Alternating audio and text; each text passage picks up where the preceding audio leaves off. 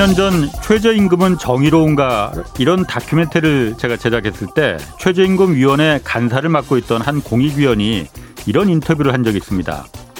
최저임금을 결정하기 전에 그 뒤에 숨어 있는 착취적인 구조를 바로잡는 것이 먼저다.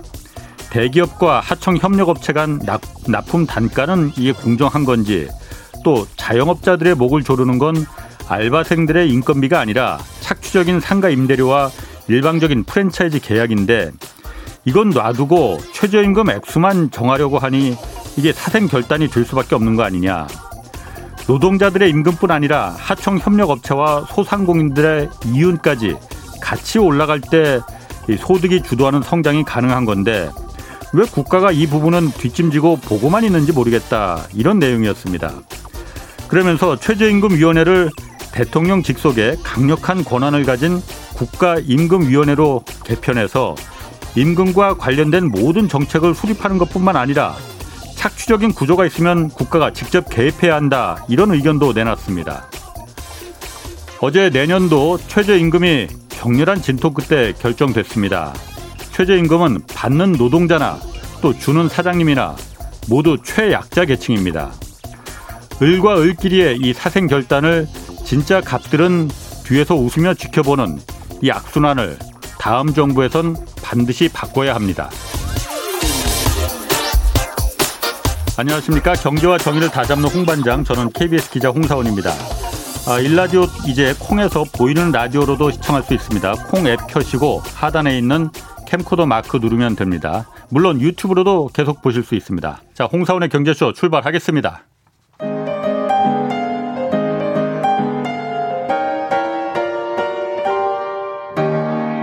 대한민국 최고의 경제 전문가와 함께 합니다. 믿을 만한 정보만 쉽고 정확하게 전해드립니다.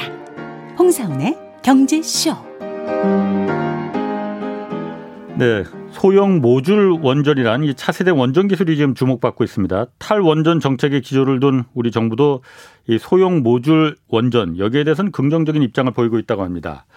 아, 오늘 박종호 명지대 특임 교수 모시고 이 얘기 자세히 나눠보겠습니다. 안녕하세요. 예, 안녕하세요. 예. 오늘 원래 화요일 날 예. 염승환 그 염블리 부장이 나와서 그 주가 분석하는 날인데 예. 보니까 오늘 유튜브에서 댓글들이 좀 염, 염불이 나오느냐고 아. 기대를 많이 했는데 염 부장께서 오늘 좀 개인적인 사정이 있어서 오늘 예, 좀못 예. 나오시고 다음 주에 나오시고 예. 오늘 박 교수님이 예. 어깨가 무겁습니다. 그러네요. 저도 너무 아쉬운데요. 자, 그, 그 소형 모듈 원전? 예. 뭐 영어로는 SMR이라고 하더라고요. 예, 예, 줄임말로. 맞습니다. 이게 일단 잘 이게 뭡니까? 그러니까 소형 모듈 원전이라는 게? 예, 좀 설명을 드리면요. 네. 전 세계적으로 지금 탄소 중립이라는 거를 우리가 선언을 하거나 예. 심지어 탄소 제로 사회까지 나아가자라고 많은 어, 세계적인 리더십들이 천명을 했는데 예. 이 탄소 제로 사회까지 가는 과정에 이제 험난함들을 이제 목격을 한 겁니다. 예. 그러니까 우리가 어, 신재생 에너지로 전환을 하는 과정에서 예. 일부 어 부족한 에너지 수급이 필요한데 예. 그거를 그러면 탄소를 배출하지 않고 발 저기 대안을 찾을 수 있는 음. 방법이 뭘까 하다가 어 전통적으로 지금까지 사용했던 원자력 발전 형태가 아니라 예. 중소형 원자로를 우리가 사용한다면 예. 그러한 갭을 메꾸는 예. 효과적인 대안이 되지 않겠느냐라고 아마 판단들을 한 것 같습니다. 음. 그래서 지난 5월 달에 한미 정상회담에서도 그렇죠. 예. 여러 내용이 들어가 있었잖아요. 예. 그 중에서도 한 문구가 예. 앞으로 어 한국과 미국이 해외 원전 시장의 공동 진출을 한번 같이 모색해 보자. 보자. 예. 그런데 그때 모색하자는 것도 이 소형 원전이 중심이었었고요. 음. 뭐 그렇게 된다고 말씀드릴 수 있습니다. 이게 소형 모듈 원전인 게 제가 좀 그래서 그 오기 전에 기사를 좀 이렇게 쭉 한번 검색을 해봤더니 이 빌 게이츠가 이쪽 소형 모듈 원전 이거에 꽂혀 있더라고요. 그러니까. 예, 맞습니다. 빌 게이츠가 어. 이 소형 원자로에 꽂혔던 이유는 크게 두 가지입니다. 네. 하나는 이제 경제성 부분이고요. 예. 더큰 이유는 기후 환경에 대한 대응책으로 생각을 하는 건데요. 예. 요거를 좀 이제 오늘 제가 찾아뵀던 이유는 예. 감히 연분리를 뒤로 물리고 제가 감히 찾아뵀던 이유는 예. 요 부분에 대해서 경제 예. 쪽에서는 어떻게 접근하는지를 말씀드리려고 좀 음. 찾아뵌 거예요. 예. 그러니까 제가 뭐 원자력 공학자는 아니니까요. 물론이죠. 자, 자, 그래서 경 이제 에너지를 하나 수급하기 위해서 우리가 지금 오늘도 방송하기 위해서 전기를 쓰지 않겠습니까? 예. 이 전기를 쓰기 위한 어, 가장 경제적인 접근은 어떤 일련의 과정 속에서 이 전개되는지를 한번 말씀드리면서 예. 왜빌 게이츠나 이런 사람들이 어 그것도 한번 대안이니까 고민 좀 해보자 예. 이렇게 자꾸 관심을 표명하는지 예. 말씀을 드리려고 합니다. 네네. 자, 우리는 일견 아 그냥 음. 탄소 배출 덜하고 뭐 이렇게들 생각을 하시잖아요. 예. 근데 이게 실질적으로 에너지 정책을 입안하는 데는 생각보다 지리한 어떤 과정들을 다 검토를 합니다. 음. 먼저 예. 제일 첫 단계부터 한번 말씀을 드려볼게요. 예. 우리나라 같은 경우는 전기를 밝히기 위한 여러 에너지원 이게 우리나라 내부에서는 조달하기가 어렵죠.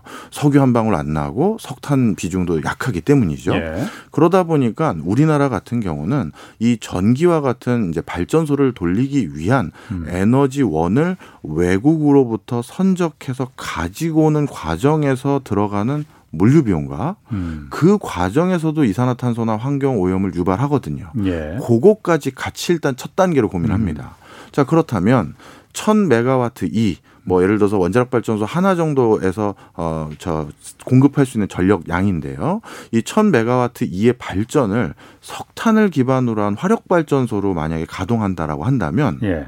해외에서 석탄을 싣고 와야 되잖아요. 그렇죠. 어. 그때 석탄을 싣고 오는데 필요한 석탄의 어, 선정량이 220만 톤 이상을 싣고 와야 돼요. 석탄을. 예. 네. 그 다음에 석유로 만약에 1000메가와트 이 정도를 발전하려고 한다면 예. 100만 톤 이상. 예. 그 다음에 LNG도 역시 100만 톤 이상. 음. 그런데 만약에 원자력 발전소로 이 1000메가와트의 발전을 해보자라고 예. 하면 뭐 20톤 정도의 뭐 우라늄 싣고 오면 음. 어 이 발전소를 돌릴 수가 있는 거죠. 예. 그러니까 이 물류 비용 차원에서도 음. 절감이 그동안 됐었었고 예. 그다음 또 한 가지는 어 이렇게 배를 운항하는데도 또 지구 환경을 오염시킬 많은 행동들을 하게 되는 거잖아요. 예. 그것도 또 원자력이 좀덜 음. 유발하는구나. 음. 이산화탄소 배출도 예. 이게 이제 1단계고요. 예. 그래서 가져왔잖아요. 예. 가지고 오면 그 에너지원을 발전소에서 이제 음. 돌려야 되지 않겠습니까? 예, 예. 그럼 제일 먼저 해야 될 건 발전소를 지어야겠죠. 예. 그 발전소를 짓는데도 또 돈이 들어갑니다. 뭐 당연하죠. 예. 네. 우리 그러니까 우리가 내는 전기 요금이라는 건그 예. 그 에너지원을 선적해서 가지고 오는 비용에다가 발전소 짓는 비용에다가 음. 뭐 5만 가지 비용이 다 들어가는 거잖아요. 그렇죠. 자, 네. 그래서 그 발전소를 진다고 했었을 때 음. 예를 들어서 요즘 가장 신재생 에너지로 대안으로 급부상했던 태양광 전 패널을 설치해서 예. 1000메가와트 이의 발전을 하려고 한다면 이게 75km 제곱 정도의 부지가 필요한데요. 예. 이 면적이 어느 정도인지 참 감이 안 오실 것 같아서 75제곱킬로미터. 네, 예. 요거를 어 제가 환산을 좀 해왔는데 예. 이게 상암 월드컵 경기장 한 150개 정도를 지을 수 있는 부지가 필요한 거예요. 음. 그런데 아무래도 태양광이 발전 효율이 좀 떨어지니까. 그리고 대규모 패널들을 막 설치해야 되잖아요. 예, 예. 예. 그리고 만약에 풍력으로 한다 하면 예. 월드컵 경기장 51개를 지을 부지가 필요하긴 하죠. 예. 자, 근데 만약에 원자력으로 한다 라고 네. 하면 그동안에 전통적인 대형 원자력 같은 음. 경우는 어, 월드컵 경기장 하나 정도 지을 부지가 필요했던 거죠. 그러다 보니까 음. 지금 우리나라에서 사실 제일 비싼 게 뭔가요? 땅, 땅이죠. 네. 그러다 보니 이 땅을 솔직히 더 정확히 말씀드리면 이 예. 월드컵 경기장 151개를 지을 부지를 예. 단독으로 조성할 수 있는 땅도 없긴 합니다. 예. 근데 만약에 그 땅을 수용한다, 민간에 수용한다 하더라도 이제 많은 돈이 들어가긴 합니다. 예. 이게 2단계까지고요. 이제 3단계는 그러면 이제 어 에너지원도 가지고 오고 그다음에 발전소도 지었어요. 예. 그럼 발전소 안에 터빈 같은 걸 돌려야 되잖아요. 발전기를. 예. 예. 그럼 발전기를 돌리는 과정에서도 에너지 유실이 생기면 안 되잖아요. 그렇죠. 근데 그 예. 발전기를 돌리는 과정에서도 뭐가 제일 경제적이냐? 봤더니 대형 발전기 여기로 음. 따지면 이제 화력 발전이나 그렇죠. 원자력 네. 발전소가 여기에 해당되는 겁니다. 예. 여기가 인풋 대비 아웃풋의 즉 에너지 전환 효율이라고 부르는데 예. 이게 98%에서 거의 99%예요. 예. 그러니까 거의 유실이 안 된다는 거죠. 음. 그런 과정 그런데 이제 그럼 아까 태양광 음. 전지 이건 어떻게 되느냐? 실제 태양이 머금고 있는 에너지 원 중에서 우리가 필요한 전기로 환원할 수 있는 비율은 한 3, 40% 30% 정도 내외 정도밖에 안 돼요. 3, 40%가 아니고 태양광 패널이 예전에는 그 발전 효율이 한 7%였는데 지금은 네. 한 14%까지 올라가긴 네. 했다고 그러더라고요. 네. 굉장히 네. 떨어지긴 하죠. 맞습니다. 계속해 보시죠. 네. 그래서 이제 이렇게 이제 전, 전 네. 효율을 바꾸는데 어, 역시 화력 발전이나 원자력 음. 발전이 훨씬 더 효율성이 높았던 거죠. 예. 바로 그러다 보니까 지금까지는 예. 우리나라를 비롯해서 적지 않은 국가들이 예. 원자력이 싸구나. 예. 쉽게 얘기해서. 야, 그러면 원자력을 조금 쓰자. 이거예요. 예. 국가마다 조금 쓴다는 정도가 다 달랐어요. 예. 그래서 우리나라를 비롯해서 대부분의 그 외국의 그 에너지 수급 체계에 어 영문으로 번역을 할 때 자주 나오는 단어가 음. 에너지 믹스예요. 그러니까 예, 하나로 네. 에너지를 전부 공급하는 게 아니라 그렇죠. 네. 이것저것 섞어 쓰는데 예, 예. 우리나라도 어, 하루 24시간 중에서 우리가 가장 근저에 해당되는 그 기저에 해당되는 건 예. 제일 값싼 원자력하고 예. 또 값싼 에너지원인 석탄으로 어, 기본값을 제공을 합니다. 예. 그러다가 요즘 같은 여름날 한 음. 여름에 더울 때 뭐 2시부터 4시는 에너지 전력 수요량이 막 피크죠. 피크잖아요. 네. 그럴 때는 야 이거 전력 더 공급해야겠다. 예. 그럼 이제 비싼 에너지원인 LNG도 태우고 예. 더 시급할 때는 이제 팔당 때 수문 열어서 수력도 돌려 가지고 그렇죠. 예. 에너지를 공급하는 형태로 예. 이렇게 섞어서 써온 거죠. 예. 이렇게 이제 써왔는데 이 과정에서 이제 가만히 보니까 원자력은 일단 차지하더라도 예. 좀 전에 말씀드렸던 석탄, 석유, LNG도 분명 중요한 수급 체계인데 음. 어, 여기까지 지금 이게 싸다고 생각해서 써왔는데 네. 가만히 보니까 이게 이산화탄소를 배출하면서 우리가 음. 단순히 직접적으로 들어가는 비용이 아니라 기후 환경이 변화돼서 예. 기후 재난재해 이게 너무나도 빈벌하고 강하게 유발되다 보니 또 다른 형태의 사회적 비용 이 너무나도 많이 유발되는구나. 예. 대표적으로 음. 얼마 전에 우리 일본에서 산사태 크게 났었잖아요. 음, 예, 그것도 예. 역대 뭐 최고급의 단기 음, 그 포우가 맞습니다. 있었었고요. 예.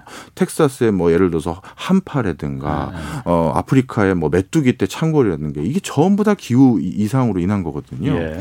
그것으로 인한 경제적 피해는 농수산물에 대한 인플레이션 유발이라든가 그래서 자동차 산업에 대한 음. 뭐 공급망 훼손 뭐 여러 가지가 있잖아요.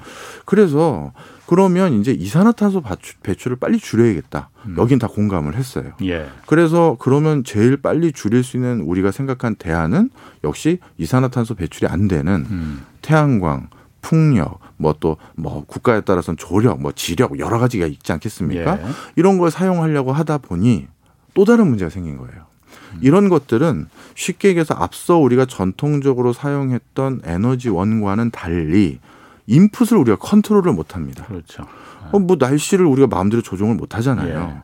그러다 보니까 불균등한 전력 수급 이걸 좀 메꾸고 그리고 또 한 가지는 이렇게 신재생 에너지로 전력을 공급하는 과정에서 단기간에 전기료가 조금 비싸질 우려도 있어요. 예. 네. 네. 그런 것들도 무마시키려면 대안이 뭘까 했는데 음. 그러면 이거는 큰 대형 원자력 발전소가 아니라 어, 소형 원자력 발전소로 지역마다 그 부족 부분이나 기본값을 제공하면서 예. 탄소도 줄이면서 어, 중장기적인 신재생 에너지로 전환할 수 있는 기회를 엿보는데 빌 게이츠 스스로도 음. 나도 이게 그나마 현실적인 대안인 것 같다 그렇게 생각을 하시는 음. 맥락이 이런 겁니다. 네. 아 그러니까 소형 원전을 통해서 그, 그 태양광이나 풍력이나 이런 그러니까 그 지속 그러니까 항상 stable하지 않은 네. 그 공간 빈 공간을 좀 메꿔주자 이거죠.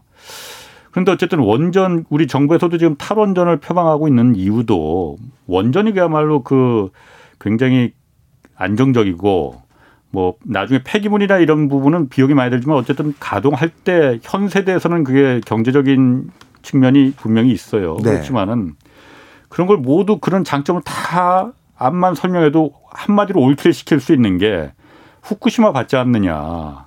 단 한 방에 한 방에 그야말로 잿더미가 그 이 나라의 운명이 바뀔 수 있는 거 우리가 받지 않느냐라는 부분 때문이지 않습니까? 맞습니다. 그러면은 이 소형 원전이라는 거는 그런 안전성 어쨌든 이것도 원전이잖아요. 우라늄을 네. 태울 거 아니에요. 그렇죠. 그러면 이거는 안전 면에서는 그 괜찮은 건가? 빌 게이츠가 그렇게 말했을 정도면 안전 안전하니까 말했 쉽지 않을까 싶기는 한데 이것도 좀 설명을 드릴게요. 예. 어, 일단 결론부터 먼저 말씀드리면 대형 원자력 원자로보다 예. 소형 원자로는 다분히 안전해진다. 음. 그렇다고 뭐 완벽하게 원자로가 없었을 때보다 당연히 안전하지 당연히 않죠. 그렇죠. 어, 네. 예. 그런데 이제 네. 그럼 어느 정도 상황이냐 설명을 예. 좀 드리면요. 통상적으로 소형 원자로를 SMR이라고 부르는데요. 예. 이 SMR의 평균 발전 용량은 300메가와트 이하 정도를 얘기합니다. 그런데 예. 대형 원전 같은 경우는 1000에서 1500메가와트 정도를 얘기하니까 한 5분의 1 수준이 되는 거죠. 네. 자, 그러다 보니까 어떤 일들이 가능하냐면요. 대형 원자로 같은 경우는 예. 원자로, 증기 발생기, 냉각기 펌프, 가압기 등의 예. 구성 요소들을 다 분리해서 만들어서 따로따로 이제 뭐 어떻게 보면 조립해서 아, 설비를 만드는 게 통상적입니다. 저도 원전 몇 번 취재하러 가봤거든요. 네. 근데 다 그게 워낙 크니까 예. 원자로 딱 가운데 있고 옆에 증기 발생기를 커다란 거 다 파이프로 네. 연결돼 있거든요. 맞습니다. 아. 그러다 보니까 여러 가지 그 과정에서 외부 노출도 되어 있고 예. 문제가 생겼을 때 우리가 수습하기 어려운 부분도 분명히 있죠. 예, 예. 그런데 소형 원자로 같은 거는 방금 말씀드렸던 거를 음. 모두 패키지 형태로 하나의 형태로 만든다는 음. 거고 하나로 우리가 건립하기 때문에 방금 대형 원자료보다도 그런 부분에서 안전성이 조금 더 높다라는 거고요. 사고가 나더라도 그 하나에도 그냥 밀폐돼 있으니까 거기서 그렇죠. 다 혼자 그냥 그 지지고 볶고 한다는 거죠. 그러니까. 그 얘기죠. 아. 그 다음에 원전의 중대 사고 발생 가능성 중에서 이제 노심 손상 빈도라는 게 있습니다. 뭐 그게 제일 위험하죠. 그게 제일 위험하죠. 어, 후쿠시마가 그래서 맞아요. 그게 어. 결정 타였죠. 일본을 후쿠시마 이전과 이후로 나눈 게 바로 그것 때문이었거든요. 맞아요. 네. 그 그래서 저희도 물어봤죠. 네. 그 원자력 공학도들에게 네. 그 손상에 대한 리스크는 그러면 소형 원자로는 네. 얼마나 줄어드는 겁니까? 네. 했더니 어, 핵 융합 그 관련 전문가들 얘기는 한 뭐 학자들마다 좀 차이는 있습니다만 2천분의 1 내지 3천분의 1 수준으로 현격히 줄어듭니다. 이렇게 얘기를 하시더라고요. 음. 뭐 바로 요러한 안전성까지 생각을 해서 아 그래서 소형 원자료를 선택을 하는 거구나 예. 이렇게 생각이 드는데 하나가 더 있어요. 예. 그러니까 이렇게 오해하시면 안 되는 게 많은 분들이 아유 대형 원자료가 너무 위험하니까 예. 작은 거 만들어서 그냥 쓰자는 얘기구나 예. 이렇게만 생각하시면 안 되고요. 하나 예. 이유가 더 있는데 예. 아까 말씀드렸던 신재생 에너지로 우리가 전환을 결국 해야 되잖아요. 예, 그걸 해야 되는데 그걸 하고 나면 가장 크게 바뀌는 것 중에 하나가 에너지 공급의 중앙 집권화에서 지방 분권화로 그게 바뀐다라고 생각하시면 좋을 것 같아요. 어, 그게 나 이해 못 하겠는데 에너, 예. 에너지인데 무슨 중앙 집권이 있고 지방 분권이 있습니까? 좀 설명을 드릴게요. 예. 지금은 우리나라뿐만 아니라 전 세계 거의 대부분이 그런데요. 예. 우리나라에서 에너지를 공급하는 거점 기관들은 한전, 한수원 등 그렇죠. 중앙 기관에서 거점 기관을 하나 만들고요. 예. 거기에서 각각을 어떻게 보면 지부라든가 관리 사무국 같은 역할을 하는 예. 걸 놓고 전국에 어떻게 이걸 공급할지를 예. 쉽게 해서 규모의 경제로 어, 접근하다 보니까 단가가 낮아지는 거죠. 자, 그런데 이제 신재생에도 그렇게 할 수가 없다는 거예요. 예를 들어서 음. 대관령이나 제주도 같이 바람 잘 부는 데는 예. 거긴 풍력으로 가야 되는 거죠. 예. 그 다음에 저기 염전 많이 있고 하는 어떤 도서 지역 같은 곳이나 이런 데는 이제 태양광에 더 적합할 수도 있는 거예요. 예. 그리고 모르겠습니다만 이제 이거 한때 이제 포항에서 큰 문제가 되긴 했지만 뭐뭐 뭐 지력을 유지하기 적합한 데도 있을 수 있겠죠. 예. 자 그러면 무슨 얘기냐? 아하 신재생 에너지는 각 지역마다 지정학적인 컨디션이 다 다르기 때문에 그 동네에 적합한 에너지 수급 체계 방식이 달라질 수밖에 없고 예. 그럼 그 상황 때문에 에너지 불균형이 각각 달라질 수밖에 없잖아요. 음. 예를 들어 태양광에 의존하는 곳은 여름철엔 에너지 수급이 별로 어려움이 없어요. 그런데 오히려 풍력에 의존하는 곳은 여름철에 오히려 바람이 잘 안 불어서 겨울과 달리 예. 그래서 거기는 에너지가 들뭐 더 많이 필요해지고 뭐 이럴 수 예. 있지 않습니까? 음. 그러니 그런 곳곳마다 불균형한 음. 어떤 수급을 음. 각각 제공해 주려면 고동네 적합한 작은 원자로를 예. 뭐 그렇게 만들어서 그거에 맞춰서 공급해야지 저기 어디 고리에다가 큰 거 하나 아. 해놓고 전국에 보내는 건 그렇지. 오히려 경제성이 떨어진다는 개념이죠. 어, 그런데 그게 뭐 그럴 듯하긴 한데요. 지금 원전 하나 짓는 것도 지금 어느 지역에서든 그다 머리띠 두르고 반대하는데 원전 하나 짓는 것도 그런데 아무리 작은 원전이라 하더라도 큰 원전 하나 지을 걸 지금 작은 원전 한 대여섯 개는 지어야 되는 거 아닙니까? 맞습니다. 그걸 그럼 그 지역 지을 데가 있습니까 일단? 정말 중요한 가능해요. 얘기, 정말 중요한 얘기 하셨어요. 예. 이게 참 저도 국민의 한 사람으로서 이해는 하지만 참 예. 어려운 부분인데요. 일단 첫 번째 바로 이렇게 지으려면 어딘가에 이런 걸 지으려면 그 동네 주민들의 처다란 희생과 양보가 있어야지만 가능한 거잖아요. 당연하죠. 예. 아, 예. 그래서 우리나라도 예. 국민들이 그러면 원자력에 대해서 어떤 인식들을 가지고 계신지 조사를 해보자. 그리고 그거에 맞춰서 그럼 우리는 원자력을 더 해볼까요 말까요? 이거에 대한 인식도 조사 뭐 그때 국민 공청회 같은 거 잔뜩 했잖아요. 예, 예. 정확히 2018년도부터 2021년 동안 10차례 조사를 했는데 예. 이 과정에서 여러 말씀들을 들으셨겠죠. 국민들이 예, 예. 뭐 원전의 단점 장점 다 들으셨는데 결론은 어떻게 됐느냐? 10번의 이 기간 동안에 국민들을 대상으로 한 원자력 실태 조사를 했었는데 뭐 평균적으로 3분의 2 정도가 원자 력을 지금 상태로 유진을 할 필요가 있구나 또는 예. 아, 당분간은 조금 확대를 해야 될 가능성도 있다라고 말씀하신 분들이 세 분 중에 두 분이세요. 예. 그러면 이제 국가 입장에서는 자신감이 생긴 거잖아요. 뭐 국민들이 에너지를 뭘로 공급할지는 어떤 위정자 혼자 정하는 게 아니라 그 국민들의 동의가 있어야 되는 거거든요. 예. 그래서 국민들이 이렇게 동의하셨으니 그럼 저희 한번 해볼게요. 하고 그 다음 해야 될 거는 그럼 이제 지어보자 하고 동네를 선정해야 되잖아요. 그러니까. 이제 이때부터 문제가 생기는 거예요. 그렇죠. 전체적으로는 동의하는 이유는 그내 동네가 아니라는 인식 때문인 거예요. 그렇죠. 그리고 나서 이제 그러면 어느 동네에 지을 거냐 하면 여기서부터 이제 일이 이제 지연되고 사회적 비용이 늘어나는 거죠. 그리고 하나가 더 있는 게 그럼 이렇게 이제 저희가 여러 필요에 의거해서 원자력을 사용하기로 어느 정도 결정을 했다고 치면 예. 그러면 그걸 사용한 우리가 그걸 사용 치우는 것도 우리가 해야 되잖아요. 예. 그러면 이제 원자력 다 쓰고 나서 이제 종료 방안이라고 제가 부르겠습니다. 음. 원자력을 해체하는 방안이 크게 전 세계적으로 기술적으로 세 가지로 나눌 수가 있어요. 예. 하나는 즉시 해체, 즉시 분리해서 딱 제거하는 거죠.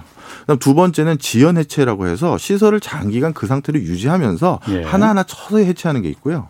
세 번째는 영구 밀봉이 있습니다. 이후 구체적인 해체 계획은 없이 그냥 콘크리트 같은 걸로 둘러싸가지고 그냥 확 덮어버리는 건데요. 예. 자, 그런데 이 세 가지 내용 중에서 국민들이 제일 선호하는 게 어느 걸 것 같으세요? 글쎄, 제가 지금 잠깐 댓글들 아, 아 예. 많아서 아, 그거 보다가 잠깐 좀. 제가 답변을 드릴게요. 예, 괜찮습니다. 예, 왜냐하면 댓글도 챙기셔야 되니까. 예, 지금 댓글들이 굉장히 제가 좀 이따가 좀 할 말들이 좀 있습니다. 아, 예, 예. 자, 그러면 이, 이 상황에서 네. 어떻게 해야 되느냐? 어, 가장 국민들이 선호한 게 네. 뭐냐 하면 어, 이 중에서 국민들이 선호하는 건 지연 해제하고 영구 밀봉이에요. 네. 왜냐하면 가장 지금 내가 내야 될 부담이 그렇죠. 없으니까 없어요. 아, 아. 어. 미래 세대 또 넘기는 떠넘기는 거지 뭐. 거예요. 예, 예. 예. 그러니 약간 이거 저도 국민의 한 사람으로 이해는 하는데 예. 정말 값싼 건 누구나 동의하거든요. 예. 근데 이걸 이제 치우는 게 너무나도 걱정이고 얼마의 비용이 들지도 그 너무 이건 편차가 크더라고요. 그러니까 그 나중에 폐기물 처리 비용이나 해체 비용까지 하면은 원전이 그러니까 싸지 않다는 싸다고 안 놔두고 얘기하는 아, 수 있는 반대쪽이 거죠. 반대쪽이 논리잖아요. 실제 싸지 않아요. 예. 네. 그런데 그러면 싸지 않던 뭐든 간에 적어도 이걸 싸게 쓴 혜택은 네. 우리가 다 받았잖아요. 예, 예. 그러면 그 비용도 결국 우리가 부담을 하는 게 원칙일 수 있는데 예. 이것도 아까 원자력 인식도 설문조사 결과 제가 같이 소개드리는 이유 아마 네. 아실 겁니다.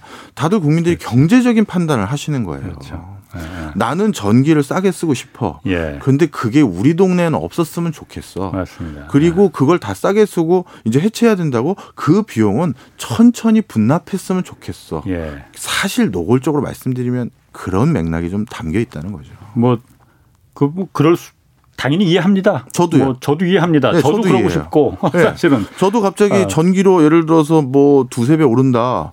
아우 저도 부담되죠. 그러니까 지금 댓글에서도 이제 그 네. 제가 쭉 본 게 지금 거의 대부분 댓글이 그거거든요. 네. 그렇게 소형 원자로면은 그러니까 그 어쨌든 전 발전소라는 게 멀리 떨어지면 떨어질수록 송전 비용이 손실이 많잖아요. 그렇죠. 서울에 짓자는 얘기거든요. 지금 한강변에 왜 못 짓느냐.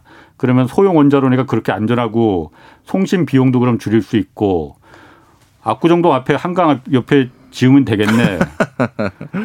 이게 불가능한 얘기거든요. 그래서 사실 정부도 지금 탈원전을 얘기하는 거잖아요. 맞습니다. 그런데 지금 제가 조금 전에 박 교수님 그 얘기 제가 중요하게 들었거든요. 누구나 내가 싸게 전기를 이용하고 싶다라는 그럼요. 부분 사실은 에너지 정책 뭐 죄송합니다. 이거 제가 뭐 번데기 앞에서 주름 잡는 아, 것 같긴 한데 말씀하십시오. 우리나라 에너지 이 구조는 사실 공급은 국가가 마, 얼마든지 할 테니까 마음대로 쓰라 이거나 사실 다름없다고 보거든요. 네. 왜냐하면 제가 한 가지만 예를 들 제가 네. 몇년 전에 한번 뉴스에서 이거 리포트를 한 적이 있어서 그래요. 우리가 한 20년 전에 풍경하고 요즘 풍경하고 한번 남산 위에 올라서 한겨울에 남산 위에 올라가서 보면은 20년 전과 지금이 다른 게 정말 있습니다. 네. 뭐냐면은 옛날에는 빌딩마다 보일러 떼느라고 그 수증기가 아. 뽀얗게 다 났거든요. 네. 요즘 한겨울에 남산 가 보면은 연기 나는 굴뚝 빌딩 하나도 없어요. 맞아요. 전부 다 전기로 다 난방을 하거든요. 시스템 에어컨이지 않습니까? 네. 옛날에는 보일러로 그냥 떼서 난방하는 게 자연스러웠어요. 네. 근데 요즘은 전기가 편하지. 그냥 스위치만 누르면은 깨끗하게 뭐 기름 땔 필요도 없이 시스템 에어컨으로 다 전부 다 냉방과 난방을 같이 하니까 요즘은 겨울철에 오히려 한겨울에 그 블랙아웃 위험성이 막 점점 더 커진다는 거잖아요. 그냥 난방은 에너지라는 게 한 번 변환시킬수록 그 효율이 뚝뚝 떨어지잖아요. 예. 불 때서 그냥 그거로 다 난방을 하면 되지. 그걸 다시 불 떼서 전기로 만든 걸 다시 또 불을 떼는 이 비효율을 그냥 놔두고 전기가 모자란다고 발전소를 핵 원자력 발전소든 뭐 발전소를 계속 짓는 게 이게 맞는 거냐? 저는 아, 그거부터 바꿔야 된다고 보거든요. 우리나라 또 제철소 전기로 다 용광로를 돌립니다. 전기로. 그 전기 그 전기 용광로 하나 돌리는데 발전소 하나가 필요한 정도의 그 전기를 먹잖아요. 왜냐 산업용 전기가 그만큼 우리가 싸죠. 혜택을 주니까 그런 거거든요. 네. 이걸 놔두고 전기는 마음대로 펑펑 쓰게 해라 놔두고 대신 국가가 공급을 어떻게든 할게 이거는 불가능한 거죠. 맞아요. 그렇지 않습니까? 맞아요. 그래서 이제 이걸 또 정확하게 짚어드리면 지금 우리나라 에너지 수급 체계는 단순히 전기를 싸게 공급하는 그 이유를 조금 더 여러 맥락에서 네. 살펴봐야 되는데 음.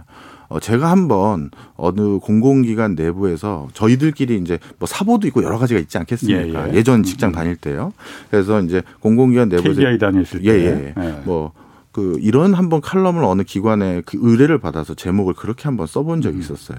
뭐냐 하면 삼성 상징적인 이제 단어를 드린 거죠. 삼성전자의 막대한 흑자는 한전의 막대한 적자에서 비롯될 수도 있다. 보조금이나 마찬가지라고. 뭔 소린지 하셨죠. 예, 예. 우리나라 많은 굴지의 기업들, 뭐 중소기업도 마찬가지고요.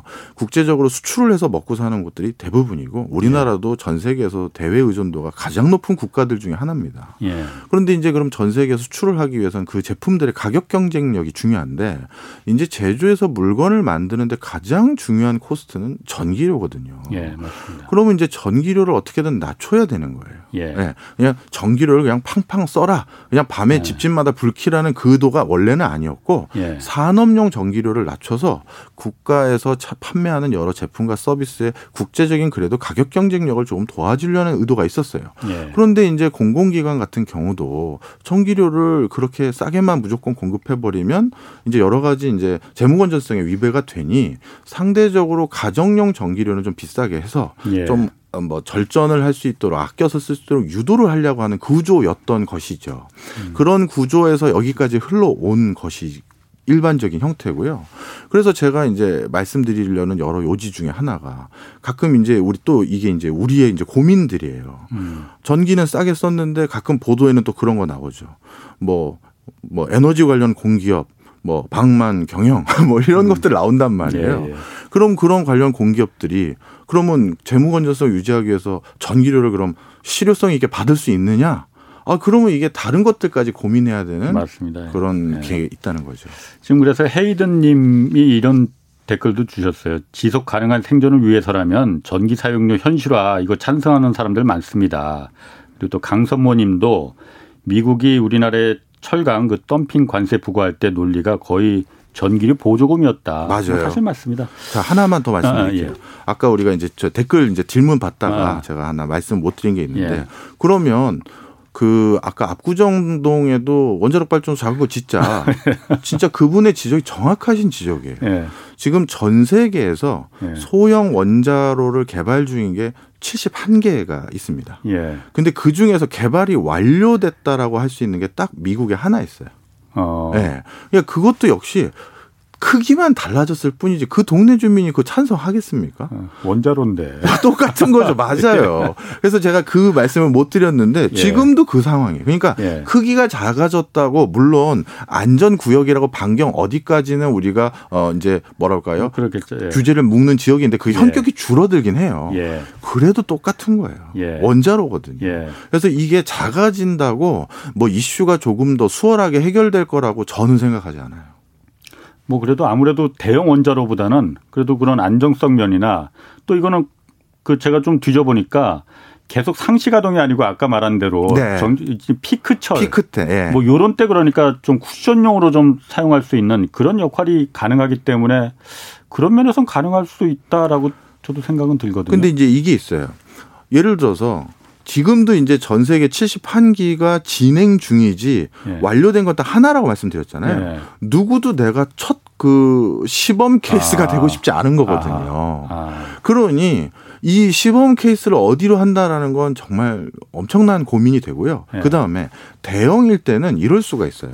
그 대형 원자로를 어딘가 지음으로써 예. 그 동네 주민들이 큰 희생을 국가 차원에서 해주신 거잖아요. 예. 그러니까 그분들에게 정말 적지 않은 피해 보상금을 드릴 수가 있어요. 맞습니다. 예. 근데 이 소형 원자로를 딱 지어서 그 근처에 어떤 수급을 책임져주는 예. 그분들에게 과연 이 피해 보상 규모도 그분들이 만족할 만한 수준으로 줄 수도 없을 것 같고 그렇죠. 그렇다면 뭘로 이분들에게 예. 희생을 양보할 건지 예. 이런 부분인 거죠. 그 부분은 뭐 해결을 해, 해야 될 부분이고 그러면 지금 이게 우리 한국 정부에서는 우리 정부는 지금 이 소형 원자로에 대해서 전반적으로 정책 방향은 탈원전이지만은 이부 소형 원자로 이 부분에 대해서는 좀 입장이 좀 다른 수도 있는 것 같아요. 어떻습니까? 예, 우리나라도 이제 소형 원자력과 관련돼서 기술 네. 개발을 네. 이제 본격화하겠다라고 이제 천명을 했고요. 예. 사실 한국은 다목적 소형 원자로라고 해서 스마트라고 저희들은 불렀었는데 음, 예. 2012년에 표준 설계 인증까지 완료를 해놓은 상태였습니다. 예. 근데 이제 여러 가지 에너지 관련한 정책적인 기조들 속에서 어 이걸 이제 아주 상용화까지는 조금 미뤄진 부분이 있었어요. 예. 근데 이제 전 세계적으로 신재생 에너지로 전환하는 과정에서 이 기술이 다시 대두가 되기 시작. 시작한 거죠. 예. 그러다 보니 기존에 우리가 좀 어느 정도 어, 구축을 하기 위해서 노력해온 흔적들도 있으니 요걸 그럼 다시 한번 해보겠다 이런 음. 추세에 있었고요. 요거와 관련돼서도 또 다양한 설문조사라든가 각계각층의 의견을 예. 이제 들어봤더니 역시 어, 또 똑같은 결론이에요. 아, 아. 어, 소형 원자는 필요하다. 근데 우리 동네는 아니었으면 좋겠다. 자, 오늘 뒷부분도 또 중요한 게 좀 있어서 몇 개 말씀드리면 예, 예. 한 가지 이제 다들 원자력이 찔찔음 하시잖아요. 예. 우리는 바로 밑에 어 일본, 바로 위에 러시아 얼마나 예. 큰 희생이 일어나는지 봤지 않습니까? 그러니까, 예. 그러다 보니까 원전을 싫어하시는 분들이 가끔 오해성 어떤 근거들을 가지고 오시는 분들 계세요. 이거는 좀 아. 저희가 바로 잡아야죠. 아무리 예. 원전이 싫다 하더라도 첫 번째는 대한민국이 원전 밀집도 세계 1위 아니냐. 더 지을 때도 없고 네. 이렇게 원전 의존도가 높은 나라에서 더 원전에 한다는 건 정말 뒤로 역행하는 거다. 예. 자, 이거는 원전 밀집도라는 저희 같이 이제 어, 통계 만지는 사람들이 음. 알 수가 있는 거니까 당연히 모르실 수밖에 없어서 오늘 소개를 시키려고 예. 하는 건데요. 예. 이 원전 밀집도라는 이 개념을 예. 그대로 태양광에 적용시키면요. 예. 우리나라는 태양광 밀집도도 세계 4위입니다. 어허. 요즘 워낙 많죠. 네. 아, 네. 그러니까 우리나라는 국토에 비해서 그 뭔지 아시겠죠? 네. 밀집이 너무 높아요. 근데 태양광은 위험한 건 아니잖아요. 어, 그렇긴 하죠. 네. 그래서 이제 근거로 원전 밀집도가 세계 1위니까 더 지으면 안 된다라는 아. 걸 하면 태양광 밀집도도 1등이 네덜란드, 2등이 예. 일본, 독일이 3등, 저희가 예. 4등이에요. 아. 그러니까 그런 논의는 이제 안 되고 예. 정말 우리가 건설적인 논의를 좀 해야 되는 그런 게 음. 하나 있고요. 그다음 또 하나 말씀드리면 그럼에도 불구하고 우리가 어 이번에 반대로 어 저기 신재생 에너지로 가야 될 이유가 예. 어 신재생 에너지는 여러 가지 요인에서 진짜 지구를 지키는 일이고 예. 원자력은 결국 지구를 어 어떻게든 뭐좀 뭐 망치는 일이지 않겠느냐 이런 분류를 이렇게 양분화하시는 분들이 계세요. 뭐 망치는 일이라기까지야 뭐 뭐라고 해야 될까요? 뭐 그, 그, 어딘가 크게 저 위험한 걸 저장해 놓는다 이렇게 해야 될까요? 하여튼 뭐 예. 그런 요기를 많이 하시는데 예. 신재생 에너지 파트에서도 우리가 앞으로 넘어야 될 허들들이 너무 많아요. 예. 진짜 친환경이 되기 위해서 예. 몇 가지 오늘 대표적으로 소개를 시켜드리면요. 예. 어, 먼저 제가 예전에 정말 놀랐던 나라가 브라질이었어요. 어, 어. 출장도 갔었을 때 예. 바이오매스를 한다는 어, 거예요. 어, 있어요. 어, 네. 어. 그 바이오매스 눈이 뒤집어졌죠. 그 사탕수수 뭐 이렇게 하고 맞아요. 거기서 연료 빼내는 거 알콜. 예. 바이오 아. 디젤, 바이오 에탄올. 예, 예, 예, 그래서 아니 농사 지으면 석유 나온다고 이거 아니에요. 쉽게 예, 얘기해서. 눈이 뒤집어졌습니다. 네. 그래서 우리나라도 농사는 잘 지으니 네. 그럼 우리도 이제 산육이겠구나 달려갔죠. 봤더니 뭐 여러 방법이 있더라고요. 유채, 콩, 보리, 옥수수뿐만 아니라 음식물 쓰레기 대표적인 네. 이제 사탕수수, 사탕무 네. 여기에서 추출해서 바이오 디젤, 바이오 에탄올을 만들 수 있다는 거예요. 네. 그리고 실제 출장 가서 봤더니 그 gas station 주유소에 뭐 우리로 따지면 디, 휘발유 디젤 말고 또 진짜 바이오 에탄올이 있더라고요. 예. 쓰고 있는 거예요. 예. 그냥 뭐 앞으로의 비전이 아니라. 아. 야 이거구나. 해서 정말 신기방통해서 네. 현장 바이오 에탄올 만드는 그, 그 산업 그 현장도 예. 뭐 탐방을 갔죠. 예. 어, 그쪽 관료분들에게 도움을 받아서. 예. 근데 솔직히 말씀드리면 약간 허구더라고요. 그러니까 뻘짓이지. 네, 뭔지 아시죠? 예. 지구 환경적인 관점에서만 설명을 드릴게요. 예. 어, 이게 바이오 에탄올의 경제성을 담보하기 위해서는 단위 면적당 굉장히 밀집해서 재배를 해야 맞습니다. 되더라고요. 네. 그러다 보니까 지력이 그러면 금방 쇠진해지잖아요. 네. 그 지력을 유지시키기 위해서 엄청난 화학 비료와 엄청난 농약을 쓰는 거예요. 예. 그래서 이 사탕수수, 사탕무는 사람들이 못 먹을 수준의 어떤 농약 함유량이 가지고 있을 정도까지. 예. 예. 자, 그러면 그 화학 비료와 농약 성분, 비오문, 어디로 스며들고 어디로 그렇지. 갑니까? 다 우리 몸속으로 들어오는 거죠. 그렇죠. 예. 아니 토양 오염되고 예. 수질 오염으로 바뀐 거잖아요. 그러니까. 그래서 제가 바이오맷을 딱 보는 순간 아 이건 대기 오염이라는 형태를 예. 수질 오염과 토양 오염으로 바꾼 예. 거구나. 예. 이렇게 이제 알게 된 거고요. 예. 풍력도 좀 말씀을 드리면 예. 뭐 덴마크 또 가봤더니 뭐 풍력으로 저, 저 자원 수급의 20% 이상을 한다는 거예요. 예. 또 눈이 뒤집어졌죠. 어. 바람만 부으면 되는구나. 눈 여러 번 뒤집히셨네. 아니 그 뭐래도 좀 기름 안, 아 저도 뭐 예. 밝은 하늘 보고 싶은 게 제 마음이니까요. 예. 그 갔더니 일단 이거는 한 가지 우리나라에서 문제가 있더라고요. 풍력을 하려면 바람의 질이 좋아야 되더라고요. 예. 바람이 일단 연중 불어야 되고요. 예. 그다음에 불 때 한쪽 방향에서 한쪽 방향으로 불어야지 뭐 10분에는 오른쪽에서 왼쪽 불다가 10분 뒤에는 왼쪽에서 오른쪽 불면 하면 이건 뭐 많이 효율성이 떨어진대요. 예.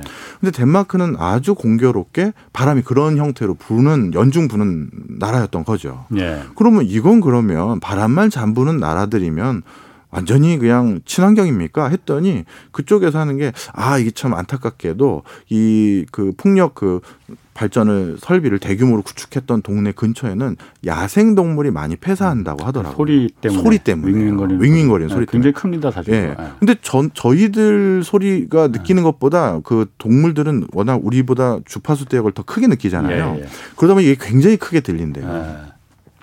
그래서 무슨 말씀이냐? 음. 신재생 에너지도 사실은 완벽하게 친환경이라 고 얘기할 수 있는 게 드물어요. 네. 그나마 제가 여러 나라 돌아다니면서 실망하고 왔지 않겠습니까? 네. 우리 눈만 바람, 뒤집히고 네, 눈만 뒤집혀지고 바람도 제대로 안 불어. 네. 뭐 이게 뭐뭐 뭐 다른 것도 안 되고 그래서 한국에 와서 이제 공학 하시는 분들에게 물어봤어요. 이게 신재생 에너지 하려면 지정학적인 컨디션이 정말 중요한 것 같더라. 네. 바람이든 뭐 아니면 어, 날씨든 간에 우리나라는 뭐가 좋아요 했더니 우리나라는 전 세계 5대 조석 간만의 차가 큰 나라 중에 하나래요. 네. 조력 발전 이건 됩니까 하고 여쭤봤더니 네.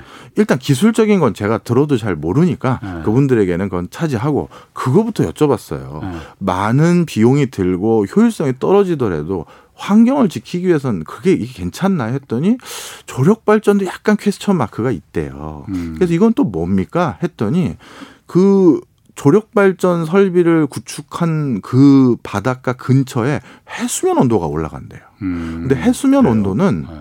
해수면 온도가 1도 상승한 건 거의 우리나라 저 우리 집 표면 온도가 평균적으로 한 10도 상승한 음. 효과와 똑같은 환경 변화래요. 조력 발전소가 해수면 온도가 바닷물 온도가 왜 올라갈까? 그 그건 뭐 설명 들었지만 뭐 저제 네. 영역은 아니래서 그래서 이러한 온도가 좀 올라가는 유인이 생겨버리면 예. 그 근처에 어패류이나 이런 쪽에 또 문제가 음. 생긴다는 거죠. 그렇군요. 그런데 지금 뭐 그렇다고 해도 네. 사실 네. 어, 우리나라뿐만이 아니고 이제 다른 나라 뭐 후쿠시마가 계기가 됐을 거예요. 그래서 네. 신재생 에너지가 막 사람들이 각국 정부가 이걸 채택하면서 사실 그런 기술 발전들이 이루어지는 거거든요. 아까 네. 처음에도 태양광 패널이 옛날에는 옛날 태양광 그렇게 안 됐어요. 어, 100이라는 에너지를 받으면 7%만 전기로 바꿨었거든요. 맞아요. 근데 각국 정부가 다 이걸 이제 그러니까 쓰다 보니까 2, 30%까지 간 거죠. 어, 14%까지 지금 2, 30%까지는 안 아니 그걸 어떻게 계측하냐에 따라 좀 달라서 그런 거예요. 예. 네.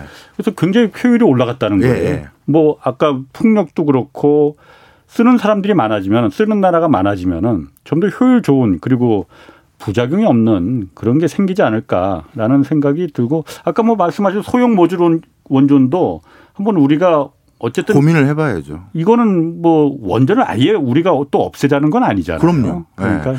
그리고 제일 중요한 건요. 사실 어느 지자체에서 또 어느 동네에서 쓰는 전력을 어떻게 공급받겠다라는 거 제일 중요한 게 그 지역사회 주민의 합의거든요. 맞습니다. 우리는 이 원자를 사용하겠습니다. 감내하신다면 그걸 또 우리가 반대할 이유는 없는 거죠. 대신 그럼 전기요금 좀 싸게 거기서 이용할 수 네. 있고 우리 동네는 안 된다면은 딴 동네에서 쓴 전기 생산한 전기 비싸게 사오고 뭐 그것도 하나 방법일 수 있겠네요. 그리고 우리 저기 방금 홍 기자님께서 중요한 말씀을 하나 하셨어요. 신재생 에너지가 방금 제가 말씀드린 여러 가지 문제가 있음에도 불구하고 그래도 가야 되는 거 아니겠습니까? 아, 정말 맞는 말씀이세요. 네.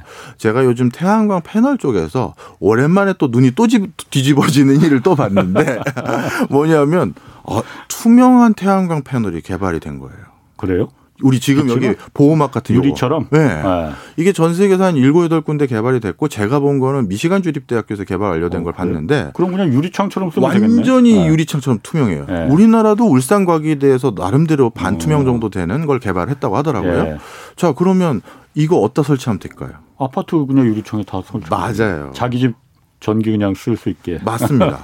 그래서 아직까지는 경제성이나 상용화까지는 그렇겠죠. 어렵지만 네. 이런 논의를 지금 시작하고 있는데 음. 어떤 거냐면 저희 KBS로 말씀드리면 예를 들어서 KBS 전 건물의 유리창을 이 투명한 태양광 패널로 바꾸면 이 건물 자체가 자가 발전을 하지 않겠습니까? 예, 예. 그런데 사실 이 KBS 우리 본관을 12시부터 오후 2시까지가 일조량이 좋아요. 예. 그래서 이 태양광 패널로 우리가 전부 완충이 돼서 그래가지고 여기는 전력이 남아요. 예. 그런데 이, 이 12시부터 2시는 저 길 건너에 있는 예를 들어 정경련 빌딩이 그늘이 진다. 예. 그러면 여기서 잉여 전력을 그 건물로 빌려주는 거예요. 음. 그리고 반대로 정경련 빌딩은 2시부터 4시가 일조량이 좋고 예. 여기 건물은 오히려 그때가 그늘 진다면 아. 거기서 여기를 또 빌려주는 거죠. 예.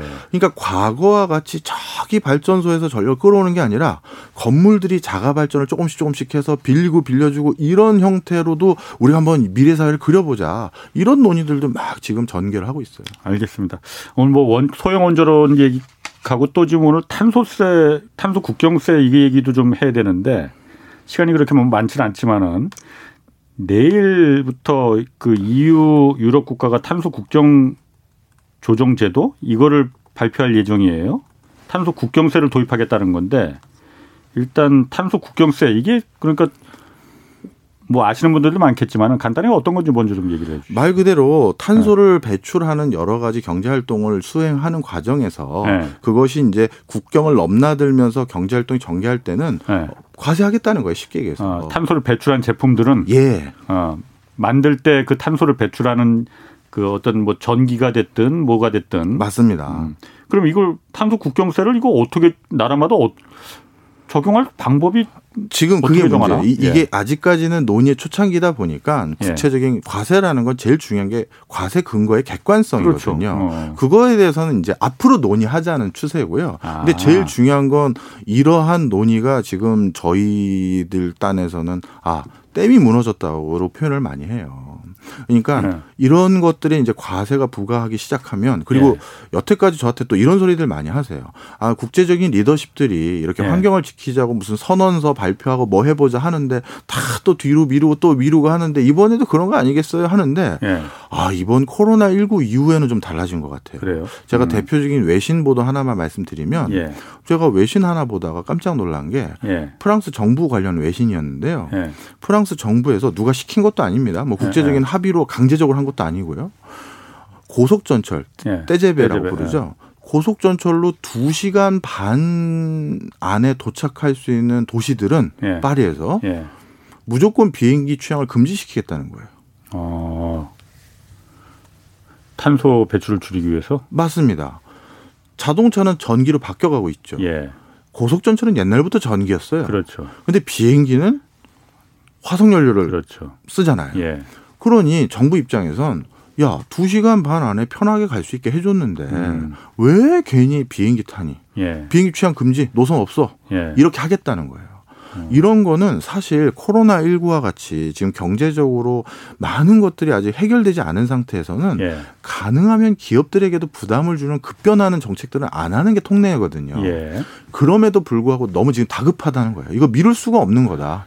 기후 환경을 지키기 위한 게 예. 그래서 많은 기업들에게 피해나 또는 불편함을 야기할 수 있음에도 불구하고 선도적으로 먼저 하기 시작한 게요 어. 근래 대표적인 단적인 예를 들었지만 그러면 방금 말씀드렸던 탄소 관련한 국경세 음.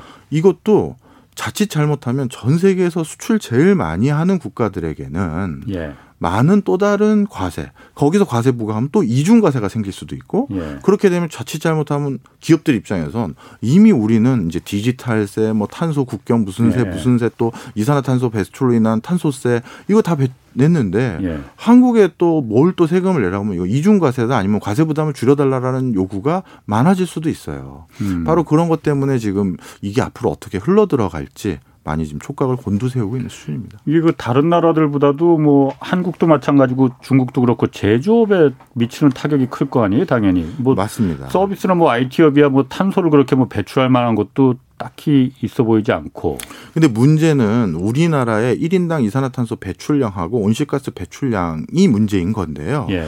대표적으로 전 세계에서 1인당 이산화탄소 배출량이 어, 굉장히 많은 국가들을 기준으로 좀 살펴보면요. 예. 제가 옛날에 연구 참여했었을 때 자료가 2018년도라서 그때 거를 예. 가져오긴 했는데 예. 어, 사우디가 예, 1인당 예. 18.1이라고 어, 했었을 때요. 예. 미국이 16.6, 캐나다가 15.3, 한국이 12.4예요. 근데 일본 우리와 제조 경쟁국이라고 할 수 있는 네. 일본은 어떠냐? 9.1밖에 안 되고요. 중국이 오히려 7.0밖에 안 돼요.